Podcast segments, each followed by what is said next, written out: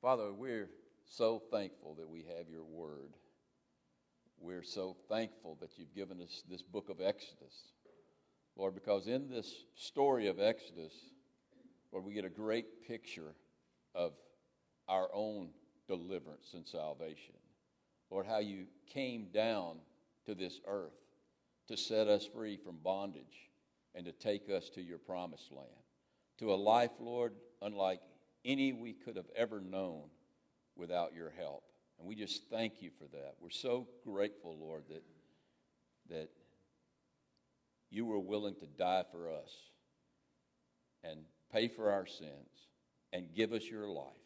Lord, all of that comes through Jesus Christ. Lord, help us to understand more about you as we see this picture of your deliverance of the Israelites. We just ask for your grace, Lord.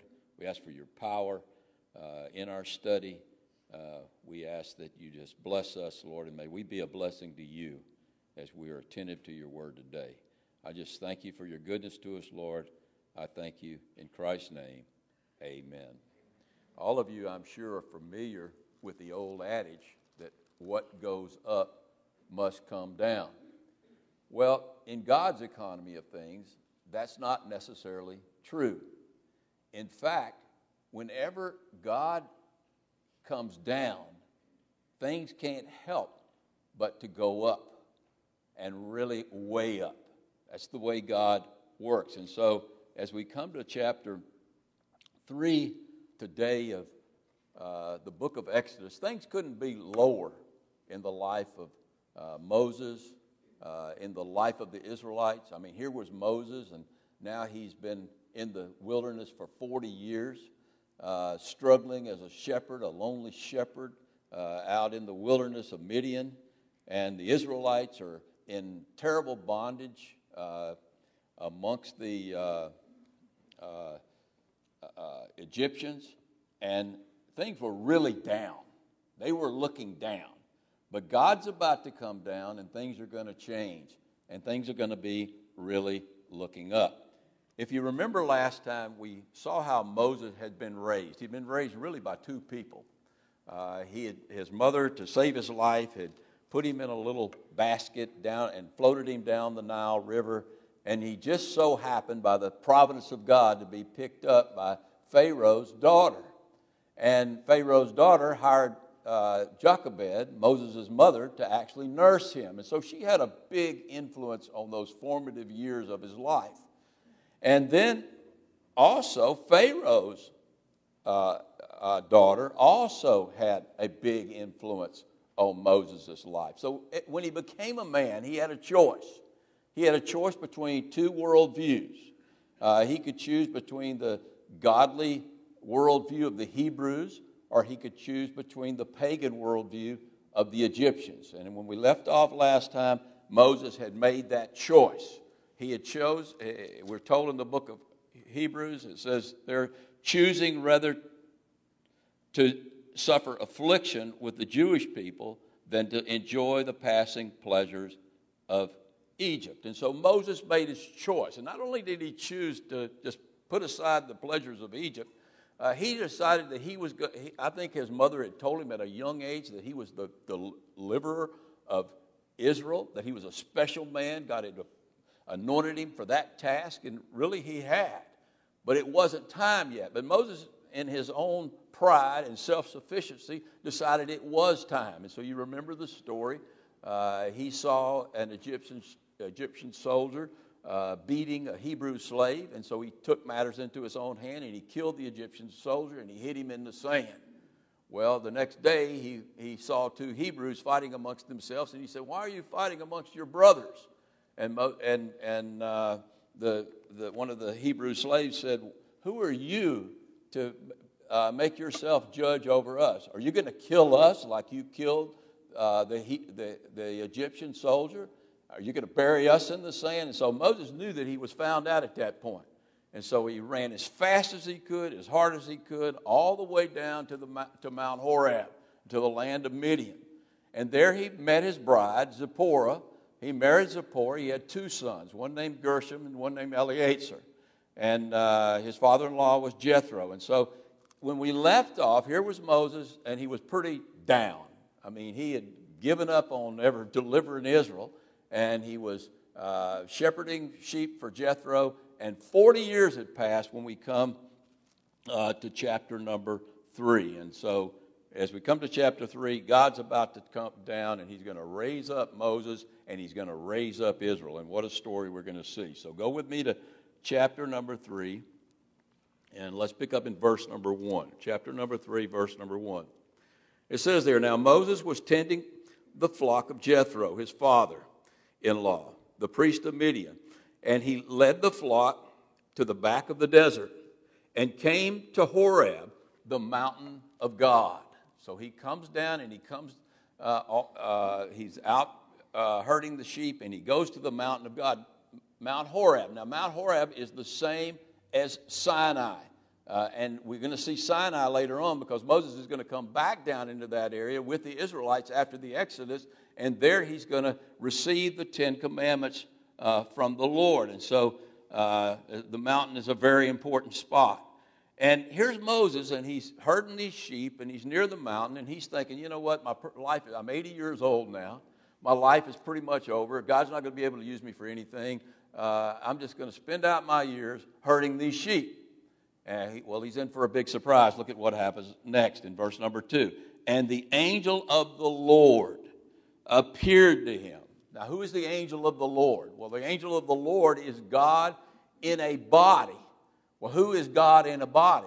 God in a body is none other than Jesus Christ. So who appears here to Moses?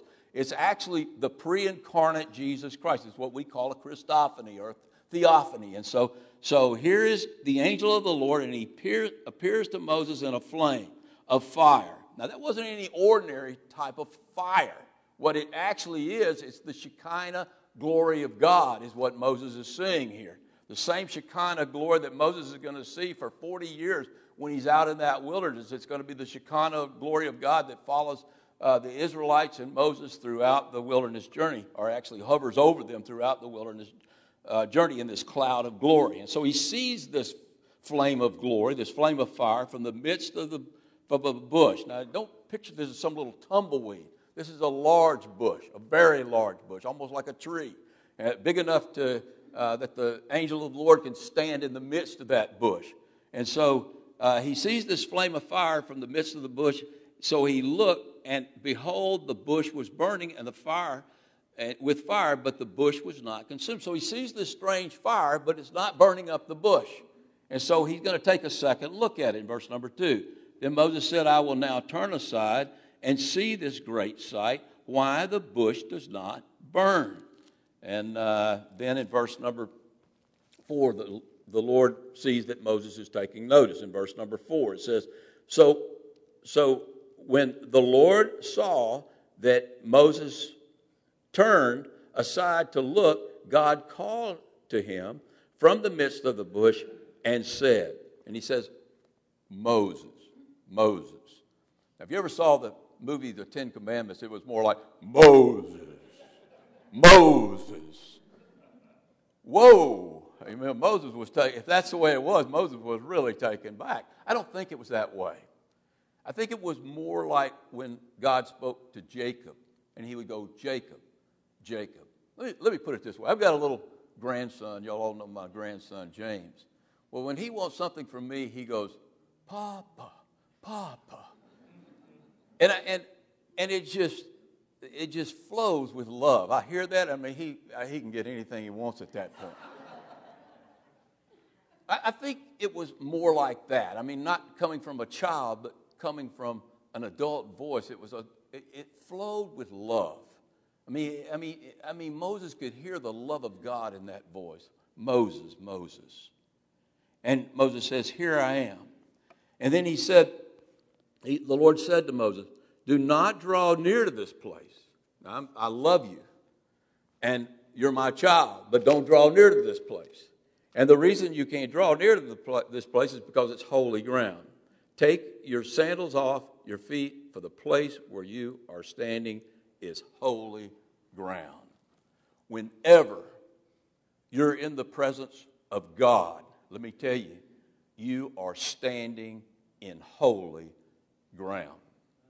Whenever we approach God, God the Father, God the Son, God the Holy Spirit, we need to be cognizant of the fact that we are standing on holy ground. Now, what's that say when, when we're told uh, in Colossians that it's Christ in you, your hope of glory?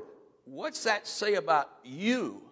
You are holy ground. Paul speaks in Romans five of the fact that we stand by faith in the grace of God, in the presence of God. I mean, it's by grace we stand in the presence of God. He makes us holy so we can stand in a holy place.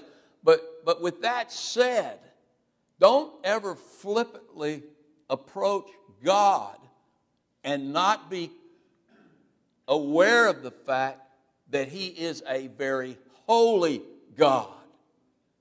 You are, I, I, I'm guilty of, of sometimes flippantly going to God.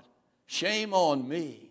I'm guilty of sometimes walking through life with the Holy Spirit, holy God living in me, and not being aware of the fact that my body is holy ground. We need to be aware of that. And so the Lord t- says to Moses, yes, I love you, and yes, you're getting to see me, but this is very holy ground because you're standing in the very presence of God. And then verse number five, he says, moreover, the Lord said to him, I am. I'm the great I am. I am the God of your father, the God of Abraham, the God of Isaac, and the God of Jacob. And Moses hid his face, for he was afraid to look upon God. So listen to how God describes himself. He says, I am the God of your father. I am the God of Abraham, the God of Isaac, and the God of Jacob. Not I was the God of your father when your father was alive, or the God of Abraham and Isaac and Jacob when he was alive. I am now the God of your father, the God of Isaac, the God of Jacob, uh, and the God of Abraham. And and and Moses had to take some some uh, uh, find some joy in that statement, because he didn't. I don't think at this point he knew didn't know whether or not his father was alive or not. Uh, but God is saying, I am the God of your father, Amram. Now, Amram lived to be one hundred thirty-seven years old. We're going to see later on, but uh, so so uh, uh, he very well might have been alive at this point, but but maybe not. But he still was alive in God's eyes, because God is the God of the living and not the God of the dead. Remember when Jesus was was bantering with the uh, Sadducees about about the uh, uh, about the the. the doctrine of the resurrection, and they didn't believe in the resurrection. And he said, I am the God of Abraham, Isaac, and Jacob. I am the God of the living and not the God of the dead. And so so he tells Moses exactly who he is here. He doesn't give him his, his name yet. He actually does give him his name, but Moses doesn't recognize it as his name yet. All right, then, and Moses hid his face, for he was afraid to look upon God. Uh, remember later on uh, when Moses goes up to Mount Sinai to get the Ten Commandments, and he says, Lord, can I see your face? Can I see your glory? And the Lord says to him, no man has seen God and lived. The only way that we can see God is in human form, like Moses sees him now, as the angel of the Lord, as Jesus Christ. But even then, to see him in his glory, I'll, get, I'll tell you right now, when you see the Lord in his glory, it's going to cause you to fall on your faces dead, just like it did John, who had walked with the Lord and talked with the Lord and laid in his bosom. And then he saw the Lord in his glory when he was on the Isle of Patmos, and he fell on his faces dead. And I tell you, that's who Moses saw here. He saw that Shekinah glory coming from that bush, and he saw the Lord in his glory, and he was afraid to look upon God because he didn't want to die. And the Lord said to him in verse number seven, I have seen. Now, the Lord's going to tell us a little bit about himself here. So listen to this. He says, the Lord says, I have seen the oppression of my people that are in Egypt, and I have heard their cry because of their taskmasters, for I know their sorrows. You see what a personal God God is, the way he describes himself. Listen, look, listen to what he says. He says, I have seen the oppression, I have heard their cry, and I know their sorrows. You know, that's exactly the way God relates to you. If you're a child of God, He sees your oppression. He hears your cries. He knows your sorrows. Just like He did the Egyptian, He knows, knows every one of us. He knows what's going on in every one of our lives because He is a living, true, and personal God, not some force. I mean, He is, he is an individual God, God our Savior. In verse number eight, so I have come down. Here's the Lord coming down now. And whenever the Lord comes down, what happens? Things go up. He says, so I have come down to deliver them out of the hand of the Egyptians and to bring them up from the land to a good and, and large land, in a land flowing with milk and honey, to the place of the Canaanites and the Hittites and the Amorites and the Perizzites and the Hivites and the Jebusites. Now therefore, behold, the cry of the children of Israel has come to me, and I have also seen the oppression with which the Egyptians oppress them. So Moses is saying, well, that's great. I am so glad you've seen that, and I'm so glad you're going to do something about it. Thanks for telling me, Lord. And and and I and I, I can just see you doing it, Lord. I know what you're going to do. You're going to walk in there in your glory, just like you're revealing your glory to me now. And you're going to walk in there into, into Pharaoh's palace just like that. And Pharaoh's going to fall on his face as dead. And Pharaoh's going to say, whatever you want, Lord, I'll give you.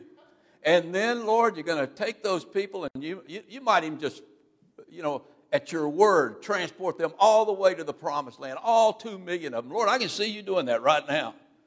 And, and that's great, Lord. I'm glad you're going to do that. Moses is in for a surprise, isn't he? Look down at the next verse, verse number ten. It says, come now, therefore, and I will send you. I'm not going to do it. I'm actually, he says, I'm going to deliver them. I've come down to deliver them, to bring them out from, from bondage and into the promised land. But he says, I'm going to send you to Pharaoh, that you may bring my people, the children out of Israel, out of Egypt. Now, at that point, I would say, Lord, wait a minute. You said you were going to do it. And the Lord, now the Lord's saying, Moses, you're going to do it. And, and Lord, which is it? Well, it's both. And that's the way the Lord normally works. I mean, we sometimes we think we can just pray and things are just going to supernaturally happen and, and we don't have to do a thing. No, God uses men and women to save men and women. No, He's the one who saves them, but He uses us as part of His process in saving other men and women. That's the way He's always worked. He gives us a privilege to be part of His salvation, to be part of His deliverance. And that's what He's doing for Moses here. He's giving Moses a great... I mean, did, did God need Moses to do this? No. But we see how God works in this story, and that's the way He works. He uses us in... in, in uh, not unsupernatural ways, along with a little bit of supernatural help, to do supernatural things. That's the way He works. That's the way He's always worked.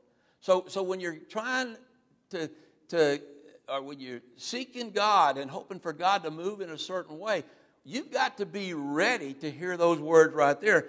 I'm going to send you. You know, I'm going to send you to deliver these people.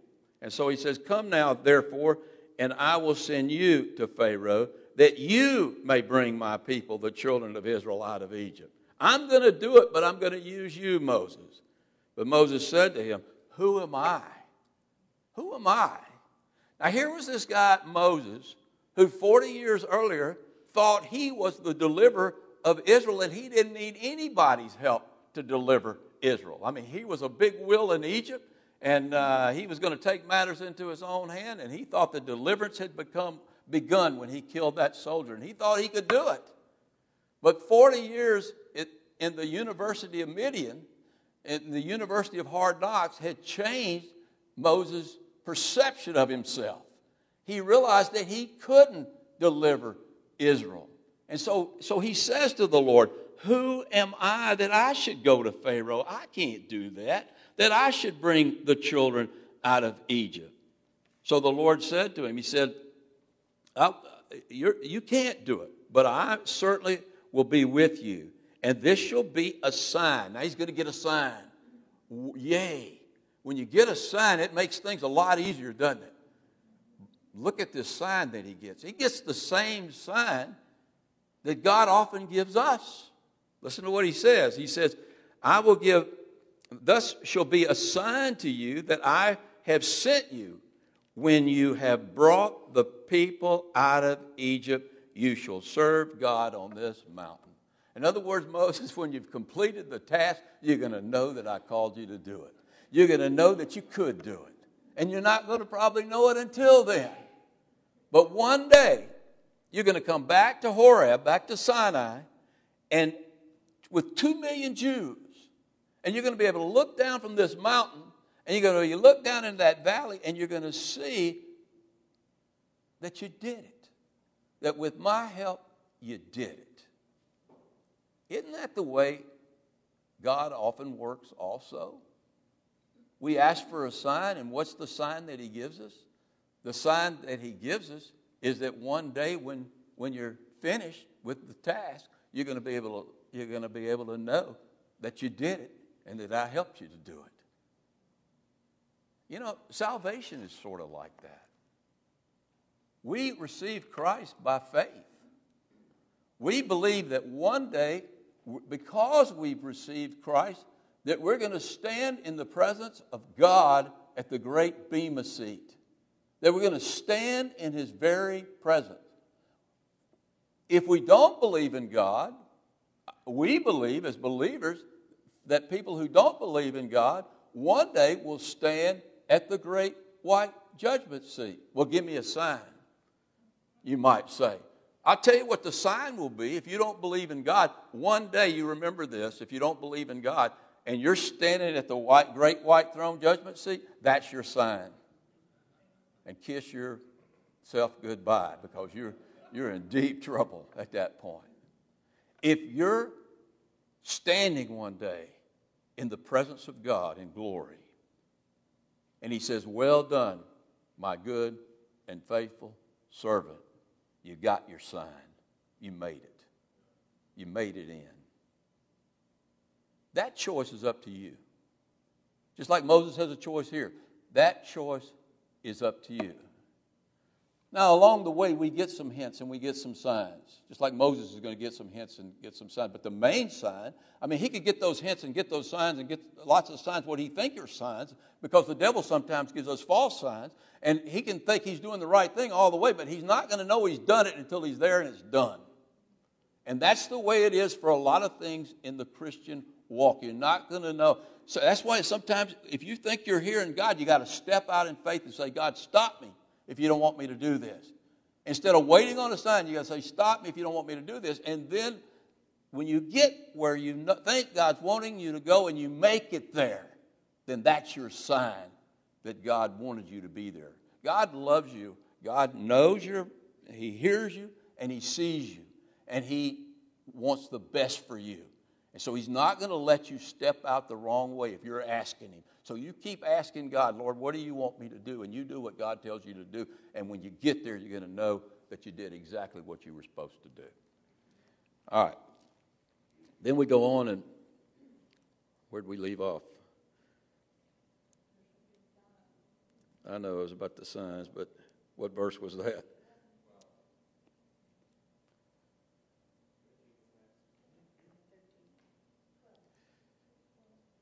Yeah, we were at twelve. So, so he said, I will certainly be with you, and this shall be a sign to you that I have sent you when you have brought the people out of Egypt, and you shall serve God on this mountain. Then Moses said to God. Now, you got to give Moses a lot of credit here. He's pretty bold. I mean, he's going to actually get into a, uh, not a heated argument, but somewhat of an argument with the Lord about whether or not he ought to do this thing or not. Uh, What's the proper response when God calls you to do something? You do it. You say, yes, Lord. Like Isaiah, here I am, Lord, send me. Uh, but, but Moses isn't like that. Moses is more like a lot of us. He, he's like, Lord, I don't know I want to do that or not. Then Moses said, indeed, when I come to the children of Israel and say to them, the God of your fathers has sent me to you, and they say to me, what's his name? I mean, you say you've seen God, tell us his name. What shall I say to them? And I, now we get into, you know, I could camp here. If y'all want to stay here for three or four days, I could camp here on this one verse. I could camp here. I mean, this is one of the greatest passages in all of Scripture to me. And we're going to run over it because we're doing kind of an overview here. But this is one of those places where we'd stay a long time if we weren't doing an overview. I'm just, just telling you in advance. You're fortunate today if you want to get out of here. He's, listen to what he says. He says, and God said to Moses, I am who? It's the first thing he says to him. He says, I am who? Moses says, who am I? Who am I to deliver the people of Israel out of bondage? And Moses comes back, and the Lord comes back to Moses, and he says, I am who? I am who you need to deliver the Israelites out of bondage. I am who? Who are you, Lord? I am. That's who I am. I am who I am. I am the great I am. What's that mean when the Lord says, I'm the great I am? That means, first of all, he's immutable. He never changes. He doesn't change his mind. He doesn't forget. He's who he is. He's the eternal God. He's always been in existence. He always will be in existence. He always will be who he was and who he is and who he will be always. He is who he is. He doesn't change. Thank goodness. We live in a society where people claim that God is changing with society, and they're change, trying to change God with society. Woe to them, because they end up in idolatry, worshiping a God that isn't the true and living God. The Lord says, I am who I am. You know, I can't help but be reminded of one of my other favorite passages in the Bible. Over in John chapter eight, when Jesus was having this terse conversation with the Pharisees and the Sadducees and the Jews, the rest of the Jews, and, and he made this great statement. He says, whoever keeps my word, whoever believes in me. Now, you know, they were talking about how he had a devil in him and all these kind of things. And, and he says, listen, let me sum it up like this. Whoever keeps my word will never, never, what's never in the Greek? Never, never taste death. Whoever keeps my word, whoever believes in me will never taste death. So I don't, that's why I don't believe in soul sleep. The Lord's real clear. You will not taste death if you believe in him. And the Jews sort of laughed at that. He says, now we, we know for sure you have a devil in you. I mean, you say that, that you'll never taste death. What about Abraham? What about the rest of the prophets? They're all dead. And remember what the Lord said? The Lord said to them, he said, he said, Abraham rejoiced to see my day, and he saw it, and he was glad. In other words, Abraham's still alive. He knows what's going on here right now. And they said, you know Abraham? You're not yet fifty years old, and you know Abraham? And then the Lord said this. He said, truly, truly, I say unto you, before Abraham, bef- I should have wrote it down. Somebody help me. Before Abraham was, that's what I thought it was, I am. Before Abraham even existed, I was there. I am. I am. What Jesus was saying, I am the great I am. I am the God who Moses saw in the, the wilderness. And what did the Jews do at that point? They picked up stones to stone him because they knew exactly what he was saying. So here, here is Moses, and he's speaking to the great I am, the I am who I am. And then he says, thus you shall say to the children of Israel, I am has sent me to you. And then we go down to verse number fifteen. Moreover, God said to Moses, thus you shall say to the children of Israel, the Lord God of your fathers, the God of Abraham, the God of Isaac, the God of Jacob, has sent me to you. This is my name forever, and this is my memorial to all generations. My name will stand the test of time. My name has been around forever, and my name will be around forever. And Israel and the people of God will be the people who know my name. And then he says in verse number sixteen, go and gather the elders of Israel together and say to them, the Lord God of your fathers, the God of Abraham and of Isaac and of Jacob, appeared to me, saying, I have surely visited you, and I have seen what is done. Uh, I have I have come down to you, visited you, and I have seen what is done to you in Egypt. And I have said, I will bring you up out of the afflictions of Egypt to the land of the Canaanites and the Hittites and the Amorites and the Perizzites and the Hivites and the Jebusites, to a land flowing with milk and honey. All right. So here's Moses, and he's been called by God. He's been given a commission by God to deliver the Israelites. And then the next thing the Lord does, and we'll kind of skip over this for, or kind of run over this for just a few minutes uh, in a summary form. But uh, the next thing that, that he does, he gives him a prophetic picture of just how the ex- Exodus is going to play out. In other words, here's what's going to happen. You're going to go to the elders. The elders are going to go with you to Pharaoh, and you're going to tell Pharaoh to let my people go. But Pharaoh's going to not let your people go.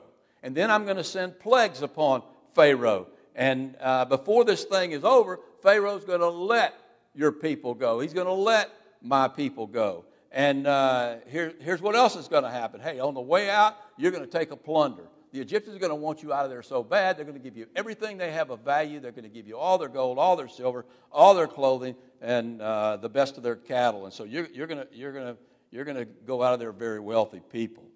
So as we come to chapter four, Mo- Moses has his commission now. He knows what he's supposed to do, and he's ag- I think at this point he's agreed to do it, but he's still got some doubts. Uh, and and you got to you got to give the Lord a lot of credit here. Just like he is with us, he was very patient with Moses. And so Moses says, look, all right, I'm going to go, but I, I still, I don't, I, and, I, and I know your name now, but what do I do when I go to those elders and they just don't believe me? I mean, are you going to appear in all of your glory and, and uh, show them that you've called me to, or tell them that you've called me to deliver the people of Israel? And the Lord, I think, says no to that. And then the Lord gives him some signs. I'm going to give you three signs that you're going to be able to give to your people. The first sign I'm going to give you is your staff. Take your staff now and cast it on the ground. And Moses took his staff and he threw it on the ground, and it turned into the worst thing in the world, a poisonous snake.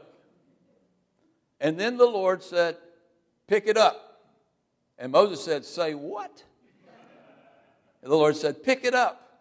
And so Moses reached down, and when he touched the snake, it became his staff again. The Lord says, now let me tell you what I want you to do. I want you to take your hand and I want you to put it to your bosom. And when he put his hand to his bosom, it turned leprous, as white as snow. And then when he took his hand away from the, uh, his bosom, it turned back to, to flesh, normal flesh. Then he'd put it back and it turned white as snow. He'd put it back and it turned back to normal flesh. So he had a second sign. He said, when you get there, I'm going to give you your third sign. And this is going to be your third sign. The third sign that I'm going to give you, you're going to, you're going to take your staff, you're going to I mean, you're going to, you're going to take some water out of the Nile River, and you're going to pour it on the ground, and it's going to turn to blood. That's going to be your third sign.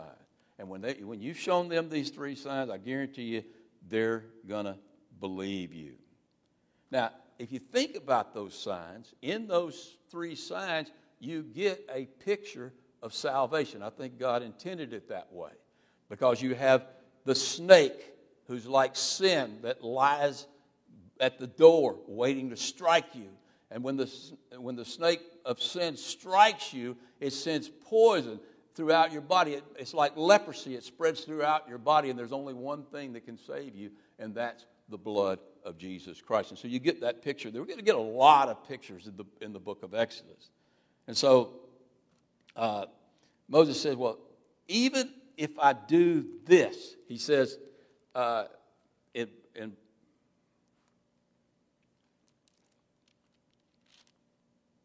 Where am I at here? Oh, here we go. Verse number ten. Even if I do show them the signs, and I show them the signs, and and and they believe the signs, it's still, I'm not the person to do this.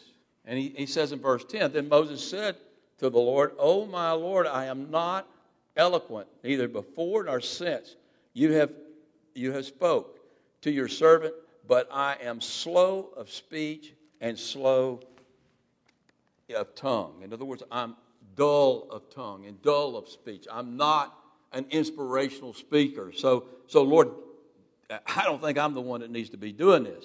So the Lord said to him, "Who has made a man's mouth? Who made your mouth, Moses? Or who makes the mute or the deaf or the seeing or the blind? You don't think I know whether you can speak or not? You don't think if you couldn't speak, I, I, I would have called you? Uh, have not I, the Lord, made all of these people? Do I not know uh, whether you can do this or not? Certainly you can do this."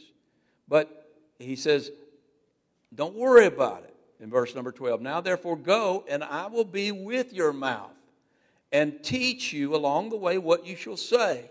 Uh, in other words, you're going to have an anointing of the Spirit of God, and so you're going to be able to do this. But listen to what Moses said in verse number thirteen. He said, but, but he said, "Oh, my Lord, please send somebody else. Please, by the hand of whomever else you want to send, send them. Don't send me. I don't want to go." Now, Moses certainly, as I said earlier, he's had quite a change in character here. He's not the proud Egyptian son of Pharaoh's daughter he was uh, when he when he left Egypt. He's now a humble shepherd, uh, and and uh, he he doesn't want to do this. Now, that's a good thing that he's humble. It's not a good thing that he's not willing to do what God's called him to do. He's rejecting the high calling of God. Don't ever reject the high calling of God for anything else. So, so that made the Lord mad. Look at verse number fourteen. "So the anger of the Lord was kindled against Moses, and he said, 'Is not Aaron the Levite your brother? I know him. He likes to talk. He can speak well. And look, he's coming to meet you. You haven't seen him in years, but he's coming to meet you. And when he sees you, he's going to be glad in heart. Now you shall speak to him and put the words in his mouth. You, I'm going to tell you what to tell him, and you're going to tell him what to say. And he's going to be your mouth for you until you get the courage to do this yourself." Later on, Moses will get the courage to do this himself, and Aaron will kind of kind of uh, take a backstage to Moses at that point. And uh, because, as he says in the last part of verse sixteen, you're going to be like a god to Aaron. At, at when this thing's over, you're going to be like a god to the people of Israel, not just Aaron, because you're going to do mighty wonders and mighty things by my hand, the Lord says. So he shall be your spokesman for now to the people, and he himself shall be as a mouth for you, and you shall be to him as God, and you shall take his rod in your hand, uh, and which you shall do these signs. And so uh, Moses, at this point, he agrees, okay, I'm going to do this thing. Uh, he packs up his bags. He goes to Jethro, his father-in-law, and tells him goodbye. And he takes Zipporah and Gershom, his son, and Eliezer, his son, and he heads off to Egypt. Uh, and no sooner does he set out than the Lord appears to him. And the Lord says to him, again, he tells him how this is going to go down. It, it's kind of like, remember when Jesus kept telling the disciples, Uh, that that the Pharisees and the Sadducees were going to take him and they were going to crucify him, and in three days he would be raised from the grave. I mean, why did he kept? Uh, why did he keep telling them that? He kept telling them that because he knew they weren't going to believe it all when it happened, and he wanted them to believe it. And so God's telling Moses because he, he doesn't want them doesn't want Moses running from this task at some point, like the disciples were scattered after the cross. Uh, he wants. He wants to let Moses know this is not going to be easy. So he appears to Moses and he tells Moses, by the way, when you get to Pharaoh, Pharaoh is not going to let my people go. You just, you just bank on that. This is going to be a very difficult process. I'm going to actually, he says, I'm going to harden his heart. Well, Lord, why are you doing that? You can just make this thing harder. I want it to be hard because I want everybody in the end to know that I'm the one who delivered the people of Israel, not you. Now, then Moses begins to travel again, and he makes camp that night, and the Lord appears to him again, and the Lord says, Moses, by the way, I'm going to kill you. What, Lord? I'm going to kill you. Why are you going to kill me, Lord? Because we can only speculate here about what happens next, but we're pretty sure the reason he was going to kill Moses was that he hadn't circumcised his youngest son, Eliezer. See, here was Moses, and he was about to lead two or three million Jews out of Egypt all the way into the Promised Land, where they would be a separated, holy people unto God. But here, I mean, what a great task, what a great privilege he had, what a difficult task he had. But he hadn't taken care of business at home. He hadn't made his own children holy and set apart unto God. And that's what the circumcision was all about. It was setting the male children apart to be the children of God. And he had done that. Now, there's a lesson there for all of us, whether you're in the ministry or not. I mean, our number one task, I don't care how great you might think your ministry might be or how great your witness is out in the world, your number one task isn't to make other people holy. That's great if you can lead other people into holiness. But your number one task is the holiness of your own family. And that's the way God sees it. I mean, here was Moses. He was about to be killed. And, and, and God says, I, I have no doubt. He said, you get that son circumcised or I'm going to kill you. And the reason Moses hadn't circumcised Eliezer, I think he had circumcised Gershom, the reason he hadn't circumcised Eliezer was that Zipporah was appalled by this circumcision. She wasn't a Jew. And, and, and I got to tell you, that's a bloody operation when you circumcise a child. And so she didn't let him circumcise Eliezer. And so now Moses goes to Zipporah and he says, uh, look, I know you're not going to like this, but God's going to kill me if I don't circumcise Eliezer. And she got mad at that point.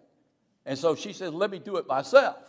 And so in verse number twenty-five of chapter four, it says, then Zipporah took a sharp stone and cut off the foreskin of her son and cast it at Moses' feet and said, surely you are a husband of blood to me, and your religion is a religion of blood. That's what she was saying. She was exactly right, by the way. Our religion is a religion of blood. That's why it's so appalling to some people. The cross is appalling to some people. It's a reproach to a lot of people because it's so bloody.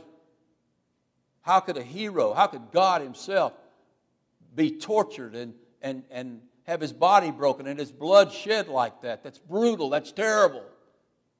Surely there was another way. How could God be that mean? There wasn't another way because sin kills.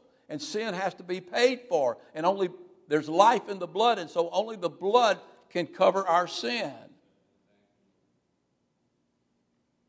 And so here was Moses now. And, and uh, he's, he's, he's done everything the Lord wants him to do. And so he gets back on the road. And, and while he's on the road, uh, he leave, just as he's about to leave the Sinai uh, mountain range, Aaron appears. And they have this great reunion. He shows up, and, and uh, Moses tells him all that God had told him that he was supposed to do and how everyone's going to have a part in that. And so they get back to Egypt, probably near Cairo, uh, to that area where those slave camps were. And Aaron gathers together all the elders. And, uh, and Moses uh, then at that point meets with the elders. Uh, he uh, performs the three signs. Uh, look at verse number thirty. Pick, pick up with me there. And Aaron spoke all the words which the Lord had spoken to Moses to the elders. Then he did the signs in the sight of the people. He he showed them the uh, staff that turned to a snake and back to a staff. Uh, he showed how his hand turned leprous when he put it to his bosom, and then when he took it away, it it ret- returned back to normal. And then he took the water out of the Nile and he poured it on the on the ground, and it turned his blood. And they said, "Wow, that's pretty impressive. You must be the deliverer. No, only God could call you Uh, only God could do these things, and so God has called you to be the deliverer of Israel, and we're about to be delivered. And they were excited. And so verse, the last verse of chapter four, so the people believed, and when they heard that the Lord had visited the children of Israel, that he had looked on their affliction, then they bowed their heads and they worshiped.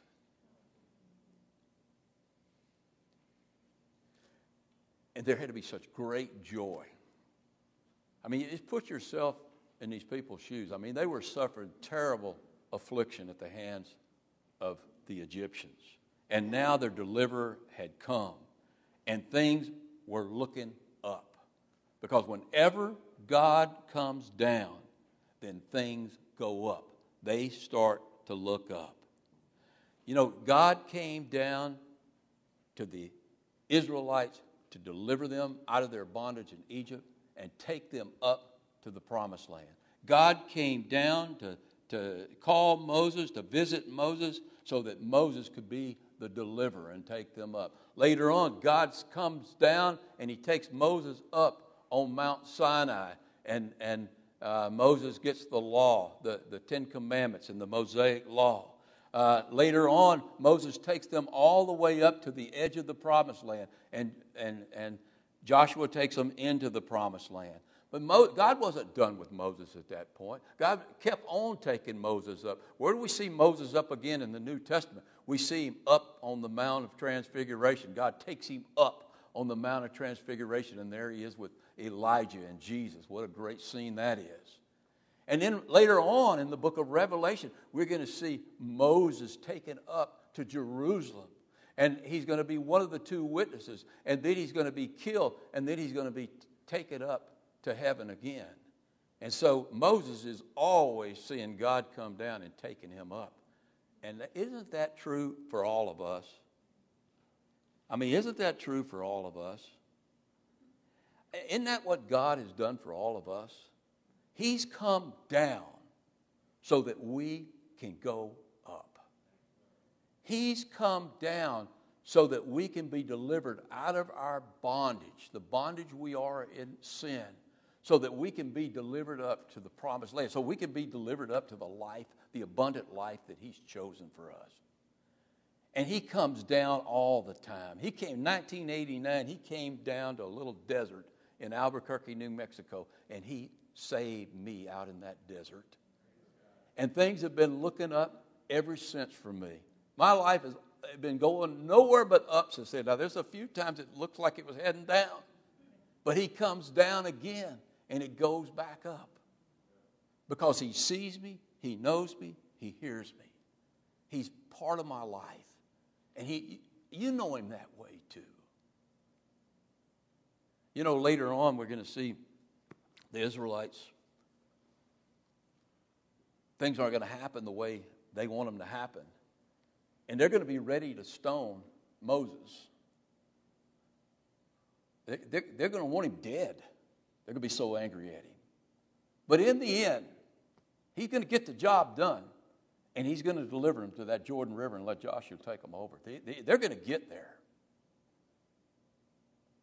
You know, there's so many times in my life, since I've been a Christian, where I want to turn on the one who's delivered me because I don't like the way things are going. What ingratitude that is when we do that. What ingratitude it was when the Israelites turned on Moses. What ingratitude it is when we turn on the Lord, when he's doing his best, not to bring us down, but to bring us up. You know,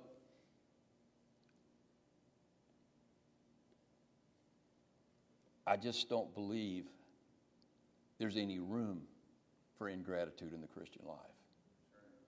We are always going up.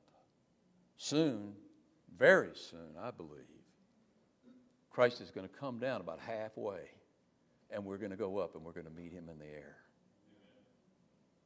And then we're going to come He's going to come back down with us, and he's going to deliver the Israelites up out of the great tribulation. And then for a thousand years and the rest of eternity, everything's going to be looking up, way up, way up.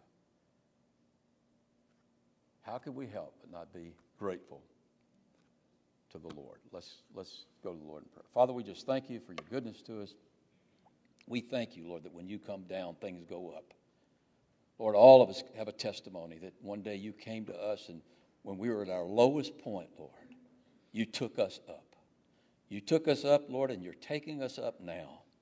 Lord, when those times come where, where, it's, where it seems like we're falling and, and, and we're going back down, Lord, help us by faith realize that, that those situations are only temporary. That, Lord, in the end, we're going to all go up. We're going to all go up and meet you in the air and live with you forever. We just thank you for that, Lord, and it's only possible by the grace we have in Jesus Christ, by his blood and his sacrifice on the cross. We thank you for him. It's in Christ's name I pray. Amen.